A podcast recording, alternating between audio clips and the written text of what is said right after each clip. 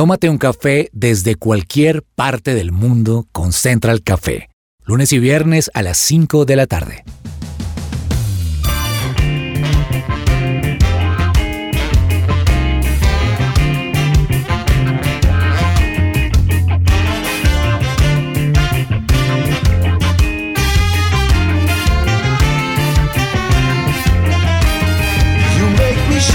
Holy Spirit,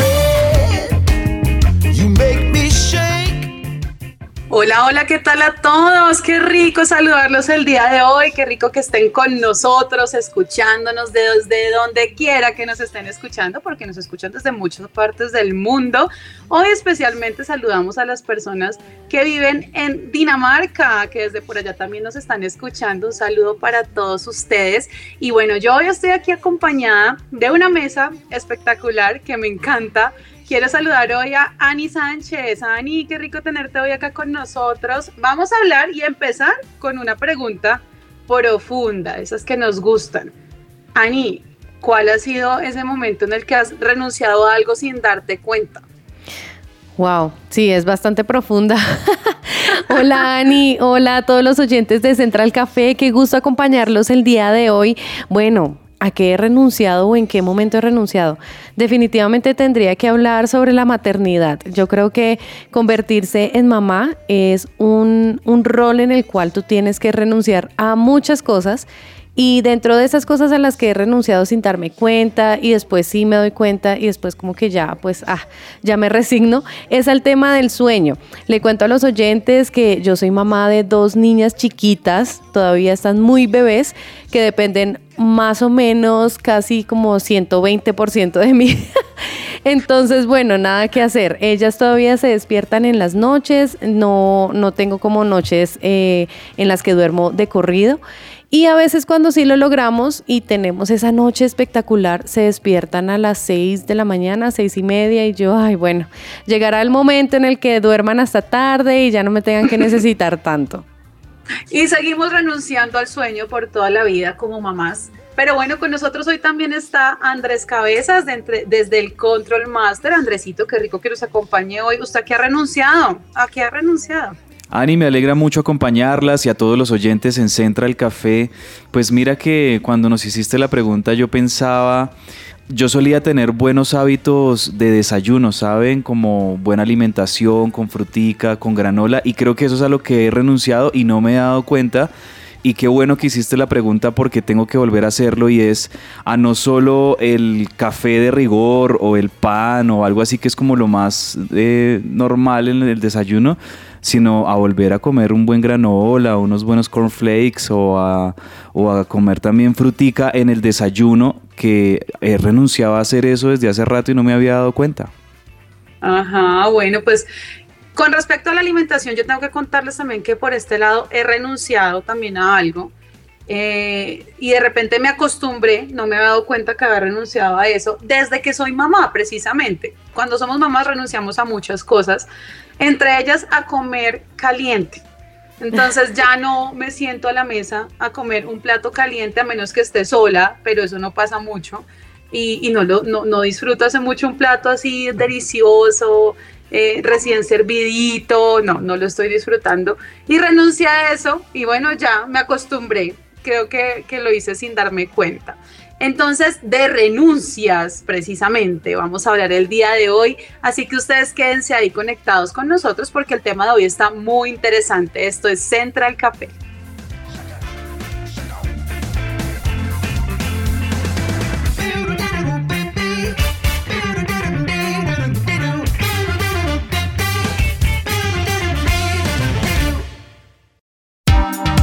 ¿Qué hay para hoy?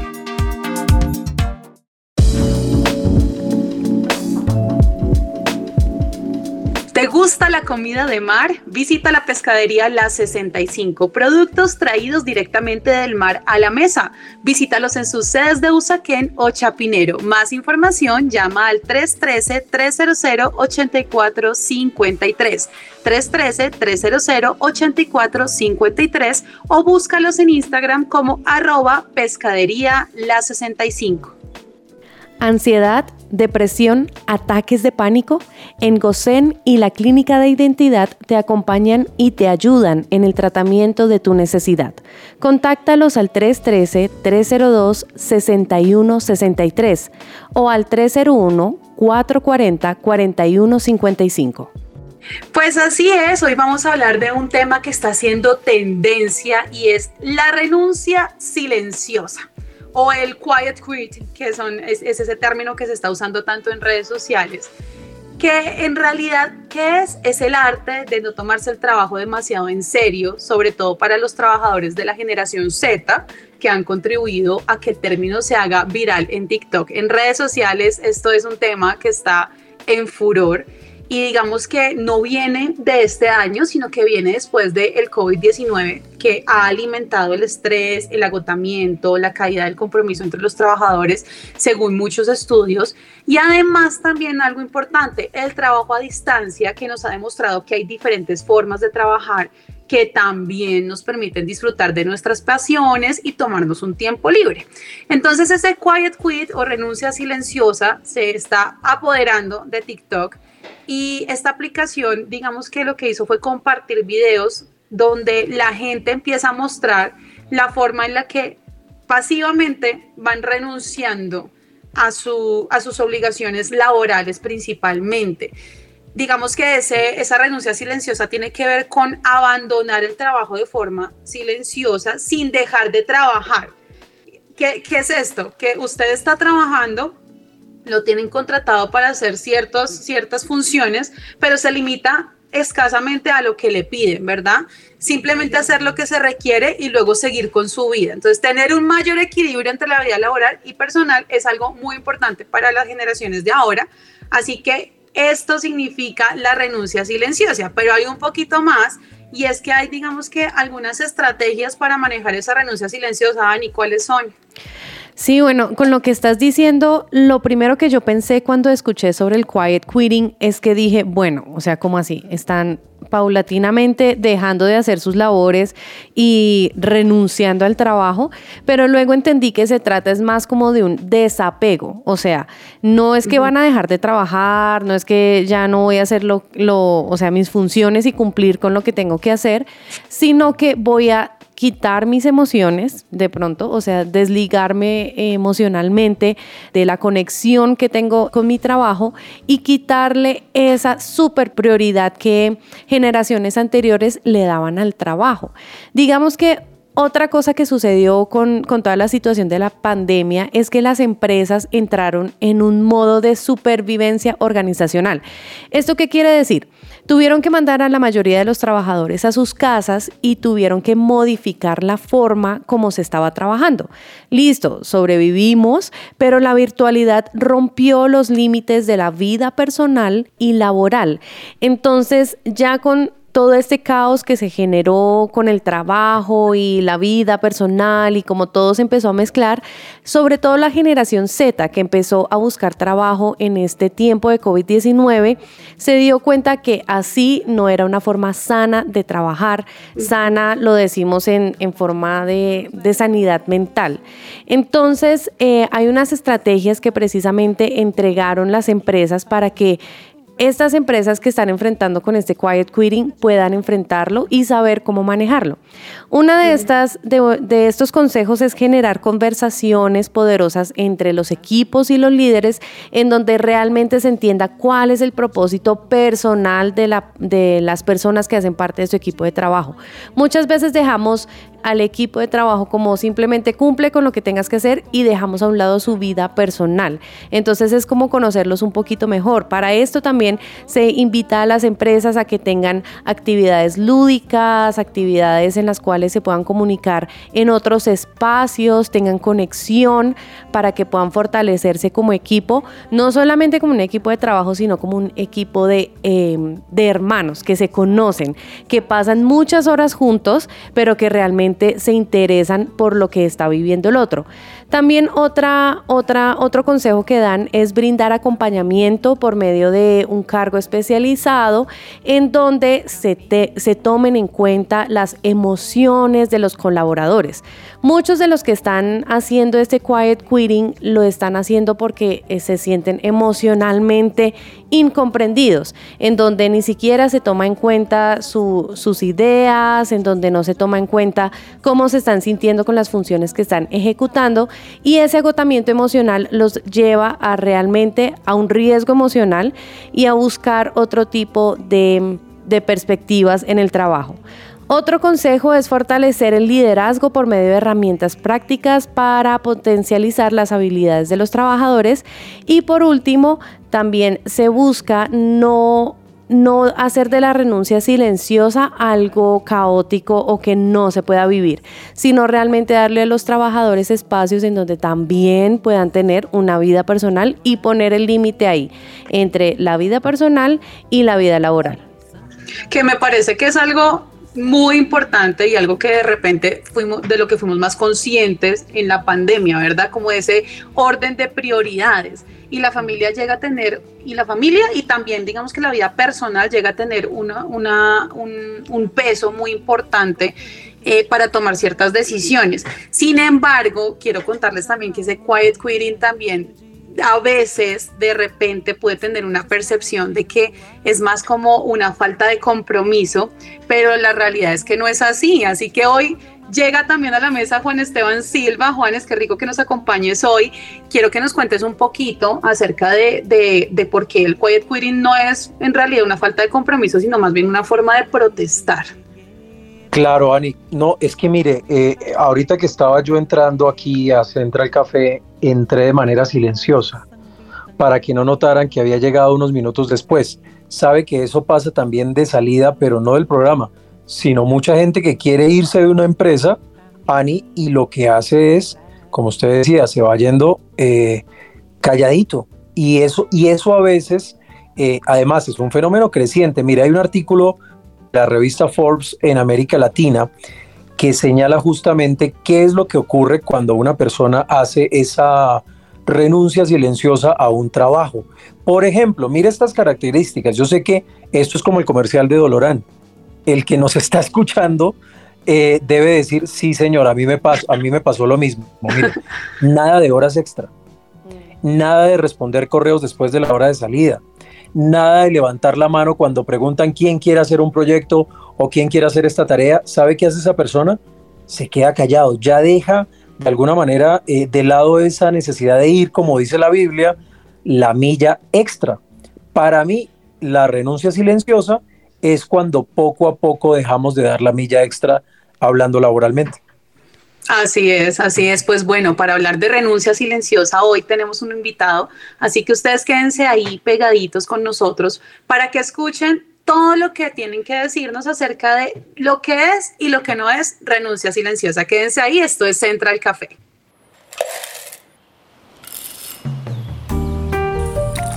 Llegó la hora de tomarnos un expreso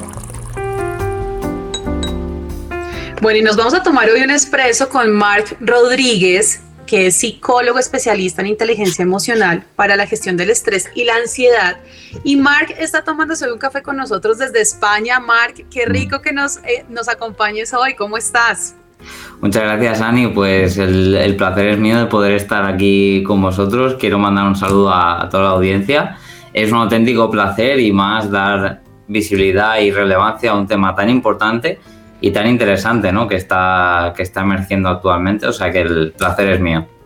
Claro que sí, pues bueno, empecemos entonces a hablar precisamente de ese tema que es la renuncia silenciosa. Desde, desde su experiencia como psicólogo, ¿qué es en realidad la renuncia silenciosa? Pues la renuncia silenciosa, aunque a día de hoy no se ha definido como un constructo bien estructurado, es algo que se ha, vuelto muy viral, ¿no? sobre todo en el tema de las redes sociales y a raíz de la pandemia. ¿no?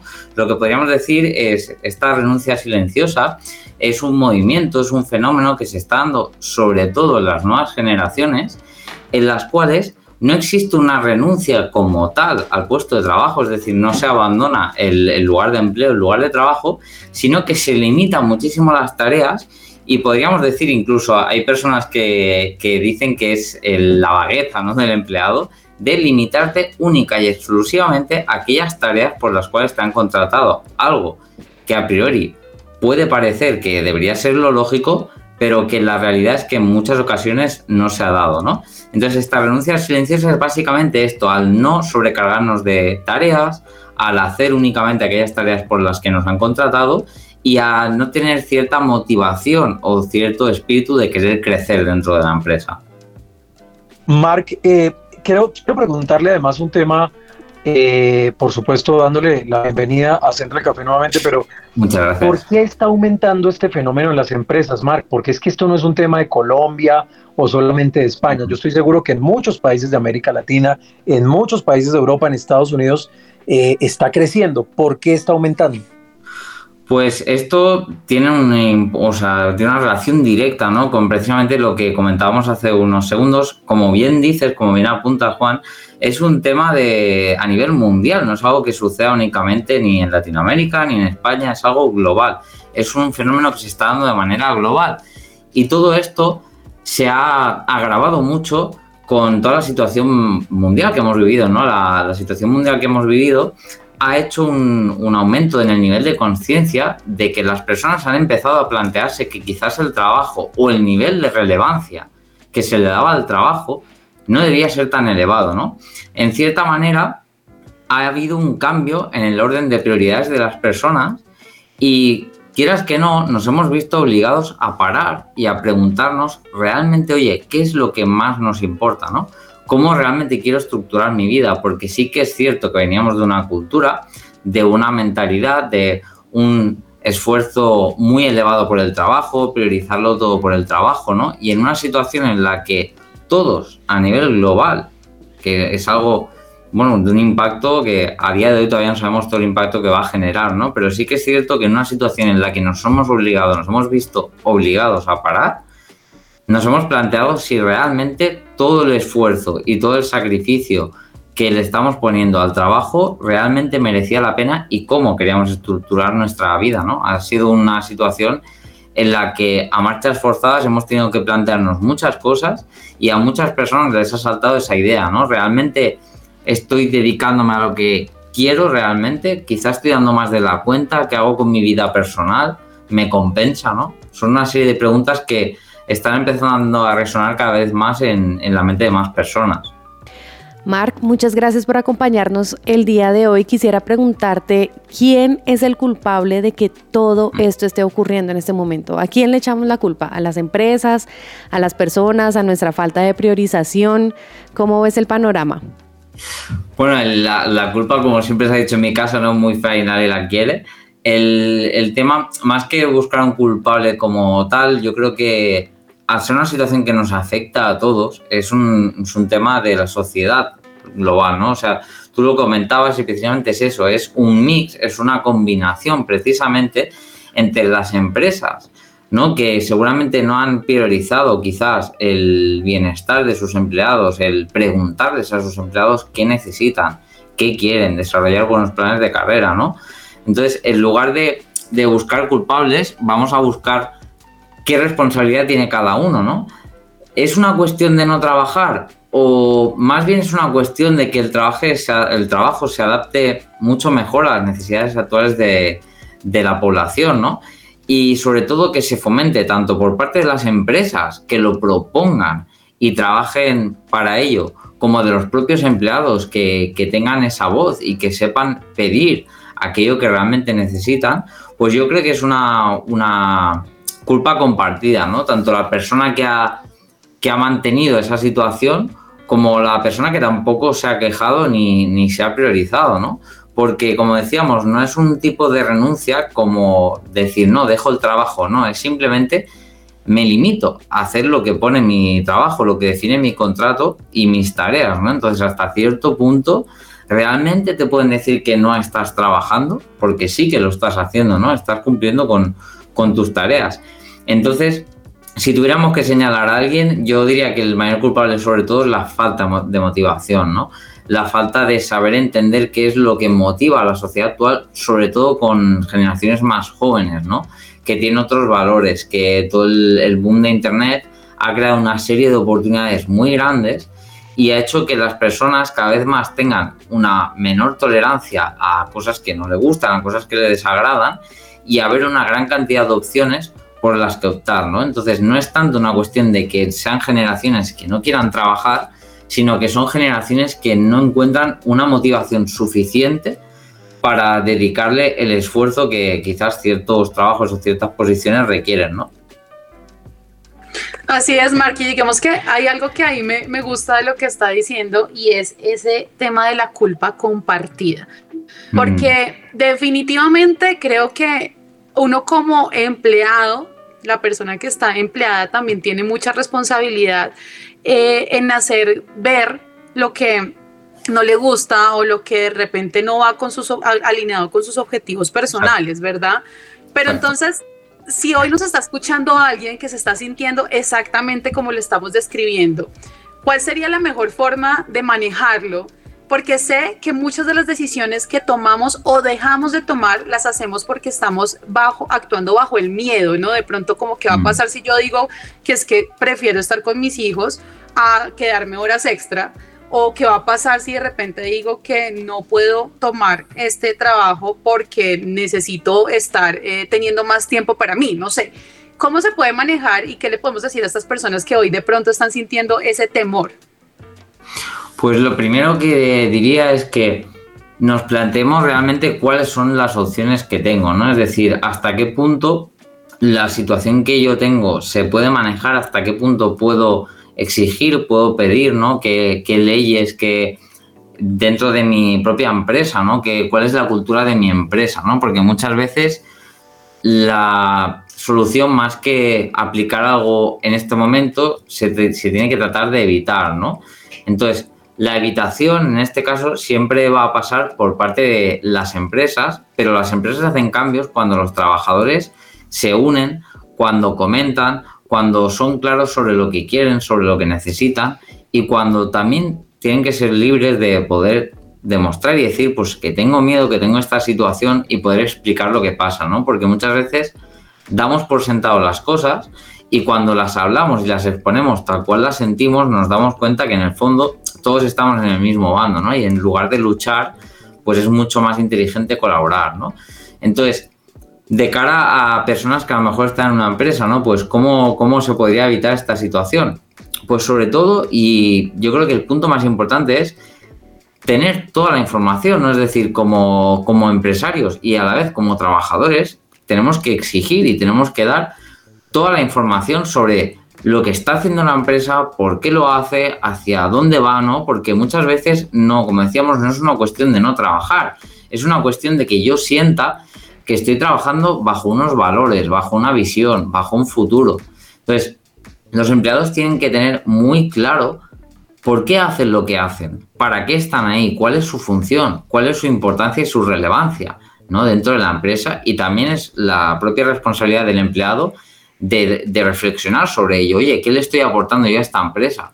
Porque todos, es cierto que todos los roles y todas las posiciones son necesarias, si no, no estarían, ¿no? Y precisamente de eso va otro punto importante, definir muy bien los roles. ¿Por qué? Porque en muchas ocasiones sentimos que no estamos avanzando, que no estamos aportando, que no estamos creciendo, pues es responsabilidad mía como empleado buscar ese avance, ¿no? Pedir ese avance, comentar que me siento estancado, que no me siento bien, que me gustaría tener otros objetivos, otras tareas, otros roles. Y por otra parte, por parte de las empresas y de los responsables, que definan muy bien cuáles son los roles para que tengamos todos claros qué tareas son las que requieren mi trabajo y cuáles no, porque muchas veces no es tanto un problema de tener que hacer las cosas, sino que siento que estoy haciendo cosas por las cuales a mí no se me está recompensando o por las cuales no se me han contratado, ¿no?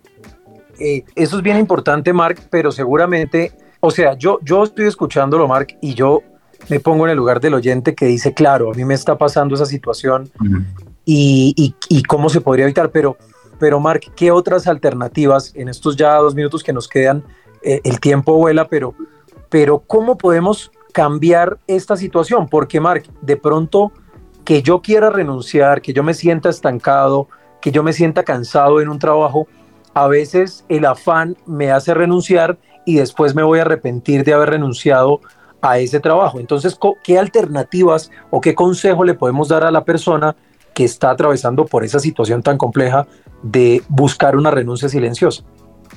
Pues yo lo primero que le diría sería principalmente dos, dos acciones, ¿no? Una de ellas es definir perfectamente, es decir, saber qué me está ocurriendo, ¿no? Muchas veces no es tanto que la situación sea muy complicada, que seguramente lo es, sino qué estoy sintiendo. Es decir, es un problema que no tengo tiempo, es decir, mi trabajo está bien, pero necesito tiempo para otras prioridades en mi vida, con lo cual seguramente se puede entrar a negociar o se puede entrar a hablar y pensar desde la perspectiva de qué le puedo aportar yo a la empresa para que la empresa también decida y ceda un poco a mi favor. Y por otra parte, entender que a veces, oye, pues a lo mejor lo que siento es, estoy desmotivado. Me gusta la empresa, me siento a gusto, pero estoy desmotivado. Entonces ya es otro tema. Ya puedo plantear, ¿por qué no? Una actitud más proactiva, más activa en proponer proyectos, en proponer diferentes tareas que puedo empezar a hacer, nuevas formaciones, es decir, las propuestas siempre es una buena manera de buscar nuevas motivaciones, ¿no? Y por otra parte, mejorar la comunicación, o sea, es totalmente imprescindible que también como empleados contactemos, hablemos con nuestro manager, les pidamos de hacer reuniones, les expresemos cómo nos sentimos, pero siempre desde una intención de aportar y de mejorar, no de señalar y de culpabilizar sino decir, oye, yo me siento así, tengo esta situación, me siento a gusto, no quiero entrar en la dinámica de tener que limitar mi trabajo ni perder valor como profesional, pero no puedo seguir así, ¿no? Muchas veces el cambio no se produce porque no lo pedimos o porque no somos conscientes de realmente lo que queremos cambiar, ¿no? Entonces, siempre pasa al principio por el autoconocimiento y definir yo muy bien qué me está ocurriendo y qué necesito, porque nadie mejor que uno mismo para saber lo que, lo que necesitamos, ¿no? Totalmente. Bueno, Mark, pues muchísimas gracias por habernos acompañado hoy, por darnos todas estas pautas y, digamos que un poco de luz, porque puede ser también que hayan personas que estén confundiendo esa falta de motivación con esa alineación del propósito que, tienen dentro de sus trabajos. Entonces, muchísimas gracias por acompañarnos hoy, tomarse ese café aquí en Central Café. A vosotros, ha sido un placer. Gracias a vosotros, chao. Sí, es que definitivamente creo que deben haber muchas conexiones con esto que estamos hablando, porque Mark decía algo muy importante y es esa falta de motivación. De repente no es que no estemos encontrando que, que, encaja, que no encajamos, que, que no encajamos en nuestro trabajo, sino que lo que está pasando es que no hay una motivación correcta, ¿verdad? O de repente hay una falta de propósito. Entonces creo que hay muchas cosas por evaluar, muchas cosas por evaluar para cada una de estas personas que están pasando por una renuncia silenciosa, están sintiéndose identificados con todo lo que hemos hablado, pero también sé y, creo que hay algo que debemos tocar acá y es que yo soy una persona convencida de que cuando amamos a Dios y lo ponemos a Él por encima de todo, nada es coincidencia. Así que si de repente usted está hoy en ese trabajo ahí y, fue un trabajo que le pidió a Dios, un trabajo por el que usted oró mucho tiempo de repente y hoy se está sintiendo que ya no está, digamos que yendo en el lugar, en, el sentido correcto, pues siento que es, es, hora también de, de, animarse y, y, volver a recordar que, que si usted está ahí es porque hay un propósito detrás de... Eh, y hay cosas que a veces son temporales, ¿no? Hay cosas que a veces digamos que, que duran un poquito, de tiempo, no un corto tiempo, no son tan largas, pero nosotros nos encargamos como de alargar esa situación. ¿Ustedes qué piensan, Ani, Juan? Bueno, precisamente hablando de este tema, recuerdo mucho, en una ocasión tuve la oportunidad de estar hablando con mi jefe sobre esa motivación que a veces nos hace falta para mantenernos activos en el trabajo. Y conversando con él y, pues intercambiando ideas, llegamos a un punto muy interesante y es la automotivación. A veces nos hace falta nosotros mismos prepararnos o motivarnos para seguir haciendo las cosas en las que estamos. A veces le damos esa responsabilidad a otros, ¿no? Esperamos que sea el de al lado el que me esté echando porras, el de al lado que esté levantando mis manos, pero en muchas ocasiones es necesario que lo hagamos nosotros para nosotros mismos. Y dentro de eso, y, también uniendo con lo que tú estabas diciendo, Ani, eh, dentro de esos ejercicios de automotivación hay uno que es muy interesante y es el preguntarnos cada día por qué. Y escribir esas razones por las cuales estamos haciendo lo que estamos haciendo, teniendo en cuenta los objetivos, el panorama general y como todo lo que nosotros queremos cumplir. Muchas veces simplemente estamos pensando en la meta final, pero se nos olvida que para llegar allá hay un camino que recorrer. Y muchas veces ese camino hay un camino que recorrer, pero muchas veces ese camino no es solamente flores, mejor dicho, en una playa. A veces también hay que recorrer caminos eh, de trocha, de piedra, de, de pronto de dificultades en donde no podemos olvidar cuál es la meta final. Entonces, en esa pregunta de por qué lo estoy haciendo, vale mucho la pena involucrar a Dios en, esas, en esa pregunta y en esas respuestas para darnos cuenta de que lo que nosotros estamos haciendo también tiene una trascendencia eterna. Entonces, ese es un muy buen ejercicio también que podemos hacer. A mí me parece, Ani, o bueno, Ani y Ani, que, que uno de, de los claros ejemplos de renuncias silenciosas en la Biblia es Judas. Cuando Judas le da el beso a Jesús, a veces uno cree que la renuncia silenciosa es no hacer el trabajo extra, pero a veces incluso un beso puede significar una renuncia silenciosa algo. Eh, y fíjense ustedes cómo hay otra posible renuncia silenciosa que terminó más bien en, un, en, un, eh, en una reasignación de propósito, que es el caso de Pedro. Porque cuando Pedro niega, tres veces a Jesús, para mí estaba yéndose poco a poco. Una primera vez, una segunda vez, una tercera vez, canta el gallo, y yo creo que Pedro estaba listo eh, para tirar la toalla, pero después Jesús lo vuelve a meter en el camino del propósito, y eso es muy importante, eh, y creo que a veces es cuestión de ir a Jesús. La diferencia entre Judas y Pedro, de esas dos renuncias silenciosas, que, es que una se dio mal y la otra terminó afortunadamente bien, es que el uno fue a Jesús y el otro fue tras 30 monedas de plata. Entonces yo creo que la reflexión es también qué hay detrás de esa renuncia silenciosa. Si estamos yendo a Jesús o si estamos yendo por, por lo que el mundo ofrece. Así es, la clave de todo es llevar cada cosa que sentimos y que estamos almacenando en nuestro corazón, en nuestro cerebro, llevársela a, Dios, entregarla a Él y, y decidir creer en que todo obra para el bien de quienes lo amamos.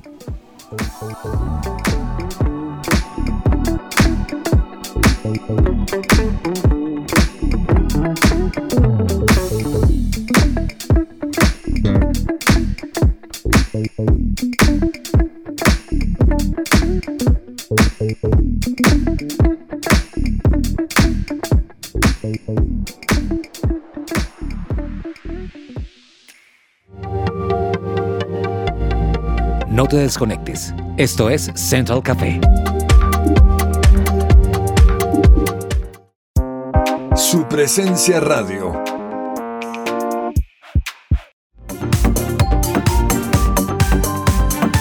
Regresamos a Central Café.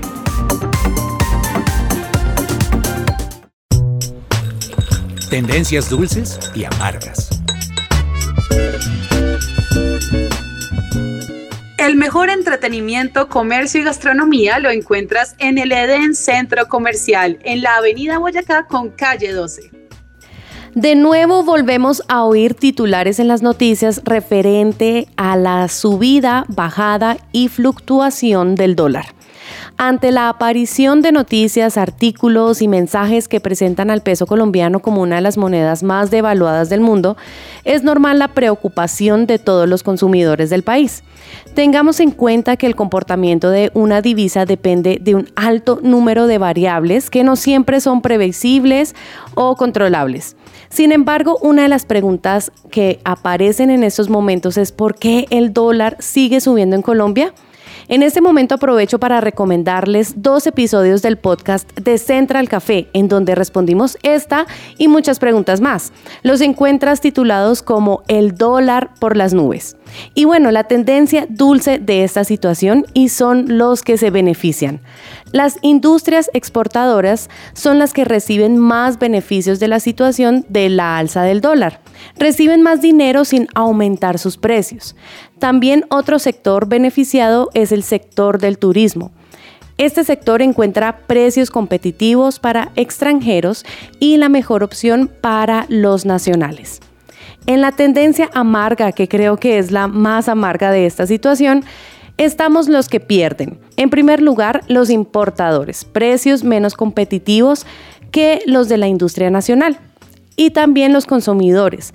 Los precios de los productos importados como bebidas, ropa, vehículos, alimentos y piezas de automóviles aumentarán. Finalmente, los invitamos a implementar en este tiempo la inteligencia financiera, a ser conscientes de esta informándonos, pero también confiando en que Dios nos ayudará a tomar las decisiones correctas para enfrentar estas pruebas con sabiduría. Estas fueron mis tendencias dulces y amargas aquí en Central Café.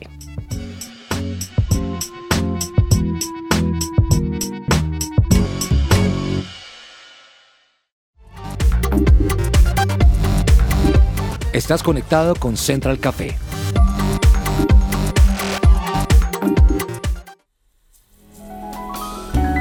Central Café descafeinado.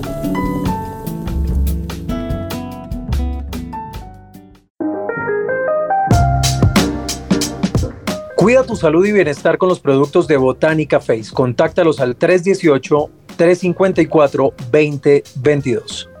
Bueno, yo hoy les cuento que me encontré con una información que de repente puede sonarnos muy familiar, pero no somos tan conscientes de eso. Y es acerca del proceso de circulación de la sangre, lo vital que es y cómo podemos activar la circulación cerebral.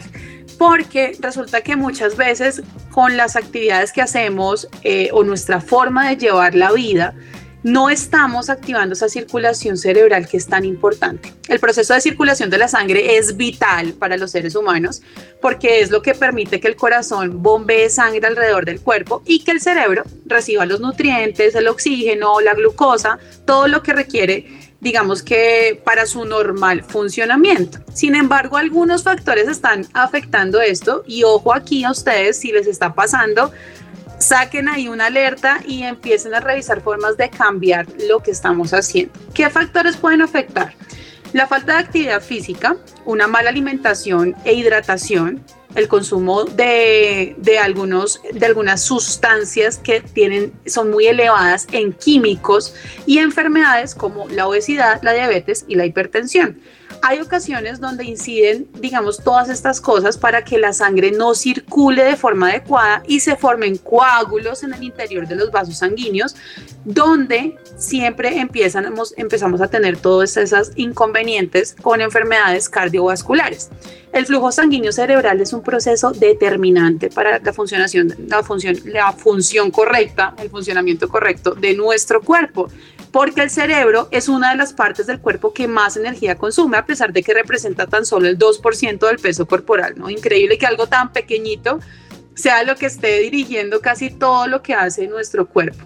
Resulta que hay algunas formas en las que podemos lograr activar esa circulación cerebral, así que ojo aquí, tomen nota de lo siguiente. Número uno, teniendo una alimentación sana. En lo referente a la alimentación, los investigadores dicen y aseguran que conviene evitar los azúcares, las harinas refinadas, las grasas poco saludables, hidratarse bien y decirle no a las bebidas con gas. Ya eso que usted tiene ahí en su mente, que echó al carrito de mercado este fin de semana o que normalmente lo hace, pues ya hay que empezarlo a sacar de ahí.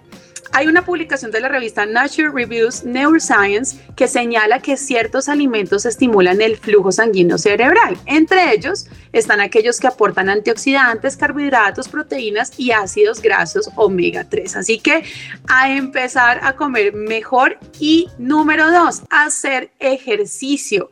La práctica del ejercicio es otra de las recomendaciones de los especialistas porque solamente con caminar, correr o pedalear sobre una bicicleta se logran beneficios. El diario ABC de España, por ejemplo, indica que estas prácticas ayudan significativamente a mejorar la circulación cerebral según un estudio realizado por investigadores de la Universidad de Tierras Altas de Nuevo México en Las Vegas, Estados Unidos. Y bueno, otra de las cosas que son importantísimas, importantísimas, es evitar la obesidad. Las personas que fuman o que tienen sobrepeso tienen mayores riesgos para la salud de su cerebro y para tener un flujo sanguíneo adecuado. De acuerdo con una investigación publicada en Journal of Pharmacological Science, citada por el portal de Mejor con Salud, el tener un aumento de peso muy, muy exagerado hace también que se aumente el flujo sanguíneo cerebral mediado por oxígeno eh, por óxido nítrico y eso hace que nuestro cerebro no tenga un buen funcionamiento. Así que todo lo que ustedes estén haciendo alrededor de su vida que tenga que ver con la comida, el ejercicio, eh, la forma en la que están trabajando de repente, pues va a llevarnos a tener un correcto eh, funcionamiento de nuestro cerebro. Así que bueno, hoy quiero animarlos a que vayan por esa vida saludable para que tengamos una vida mucho más larga, donde nuestro cerebro esté perfecto.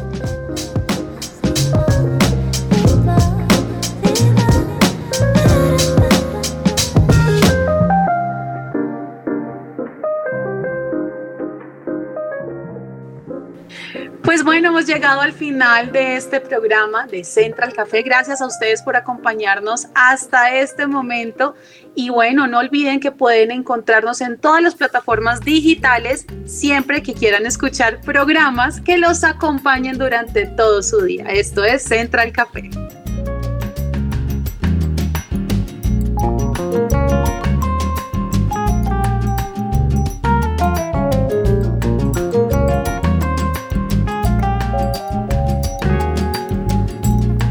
Perdi o meu amor para uma novela das oito. Desde essa desilusão eu me desiludi. O meu coração palpita parte, poupando-me de um pouco de sonhos. Depois desse desengano, eu perdi o meu amor para uma novela das oito. Essa desilusão eu me desiludi. O meu coração palpita parte, poupando-me de um pouco de sonho. Depois desse desengano. E aquela atenção que antes eu ganhava. Se repartiu a meio, mulher parada Ligada em outra história, hipnotizada.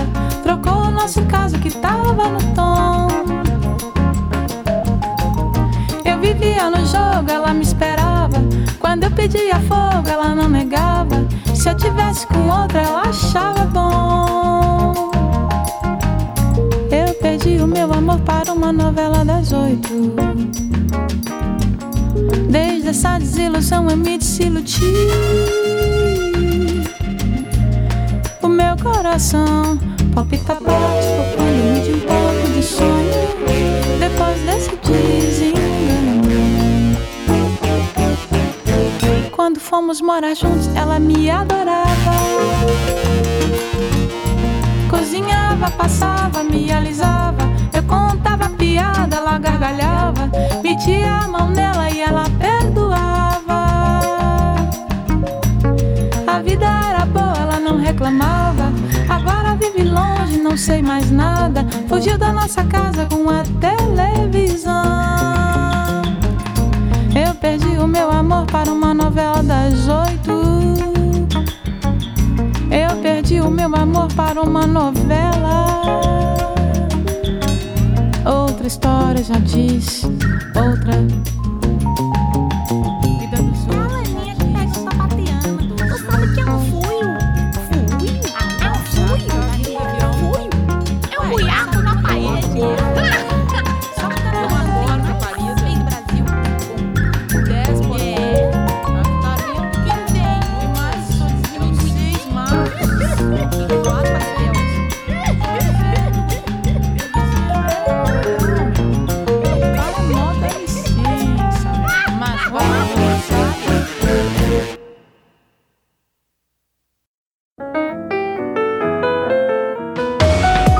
Central Café también está en su presenciaradio.com.